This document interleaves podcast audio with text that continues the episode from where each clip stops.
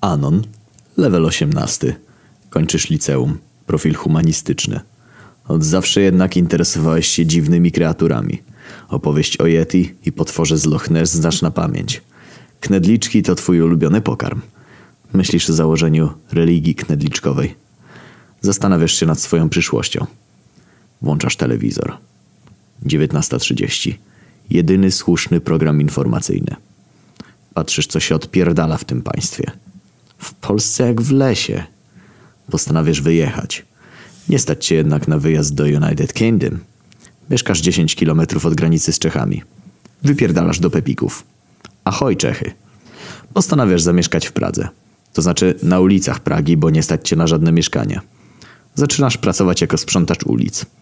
Za hajs znaleziony uczysz się czeskiego. Mijają dwa lata. Czujesz, że jesteś już prawdziwym Czechem. Strcz prst Wpierdalasz codziennie knedliczki i czeskie piwo. W międzyczasie poznałeś Józefa. Józef też pochodzi z Polski. Zarabiał grając na gitarze. Nauczył cię na niej grać. Od teraz gracie na zmianę, dzięki czemu możecie wyciągać więcej hajsu. Zarabiacie na mieszkanie. Idziecie do pracy w zoo. Szybko zyskujecie tam świetne kontakty. Szczególnie zaprzyjaźniasz się z córką prezesa. Po kilku miesiącach wyznajesz jej miłość. Ona jednak cię zlewa.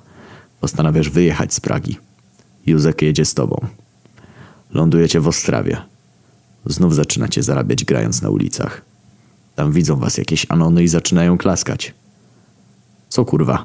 Dawać hajs. Mówią, że chcą nas do swojej kapeli. Dadzą pieniądz.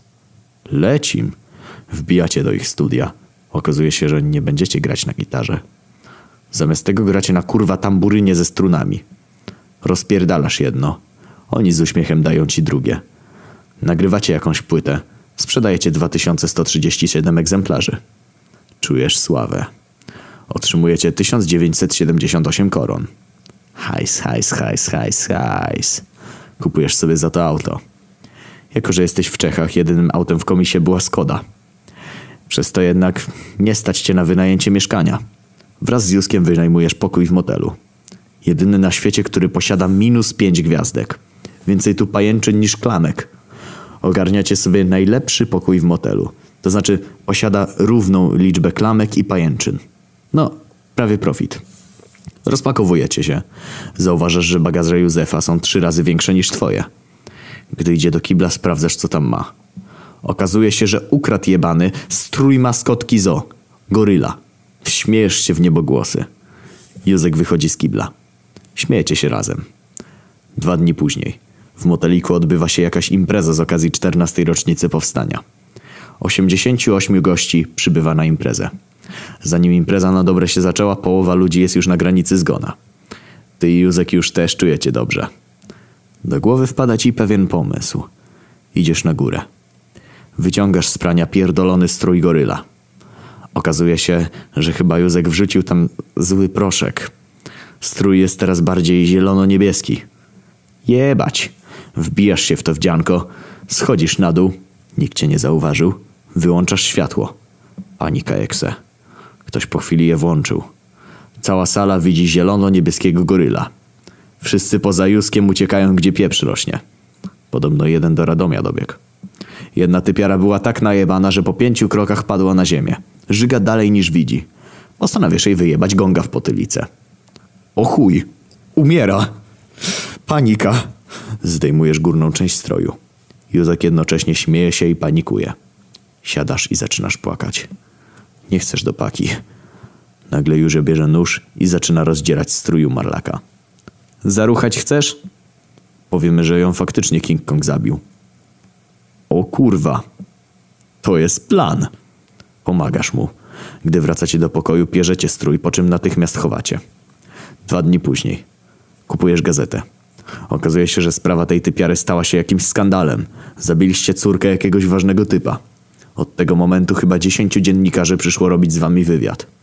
Chcesz powiedzieć, że byłeś tak pijany, że nie pamiętasz, ale Józio miał inne plany.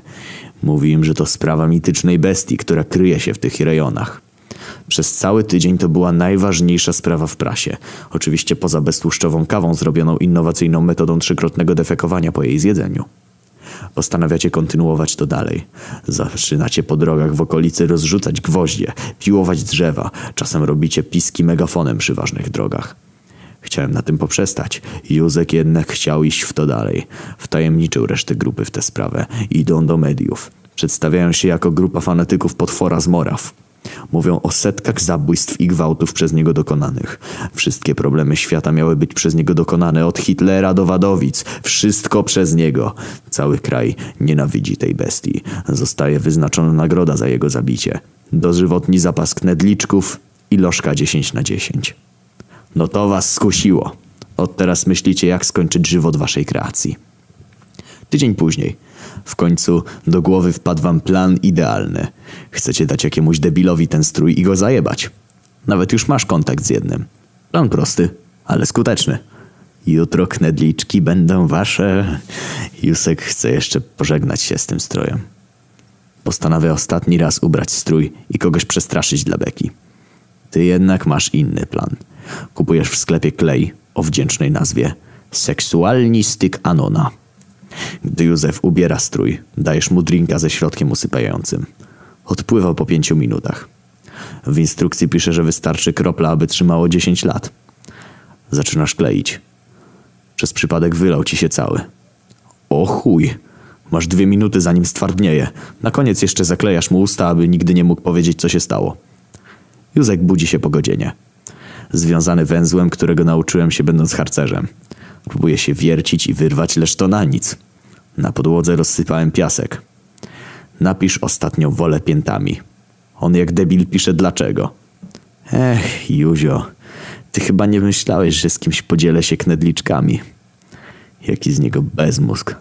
Przenosisz Józefa wraz z resztą grupy na polanę pośrodku niczego. Serio, w promieniu 10 kilometrów jedyne co jest to pierdolone góry i nic więcej. Czechy.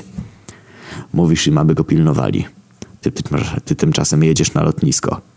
Prosisz ich o samolot, dają ci bez problemu. Nie potrafisz sterować samolotem. Widziałeś jednak jeden film o tym, więc na pewno dasz radę. Po 10 minutach szukania włącznika nareszcie uruchamiasz samolot. Włączasz silniki. Startujesz. O kurwa. Lecisz. Nie rozbiłeś się jeszcze. Nadlatujesz nad polanę. Wszyscy czekają na ciebie. Musisz polać wszystkich wodą święconą. Okazuje się jednak, że pomyliłeś samoloty i masz tam pestycydy. Jebać. Rozpylasz je nad polem. Wszyscy giną. Dobra, tylko teraz jak wylądować? Widzisz las. Przypominasz sobie słowa wielkiego mistrza Antoniego. Wlatujesz prosto w drzewa. Nie wybuchasz. Macierewicz miał rację. Przeżyłeś. Widziałeś w powietrzu, że najbliższa osada jest niedaleko. Docierasz tam szybciutko, zawozisz policję na miejsce, zostajesz bohaterem narodowym. Epiki pytają, co zrobić z potworem? Jako, że jesteś bohaterem, ty możesz wybrać, co się z nim stanie. Niech zostanie eksponatem w zoo. To był dobry plan. Dochody w zoo wzrosły o 2137%. I odpalają ci działkę z tego, więc masz hajsu jak lodu. I lożka 10 na 10 i dożywotni zapas knedliczków. Ciągle ci jednak brakuje czegoś w życiu. Rok później.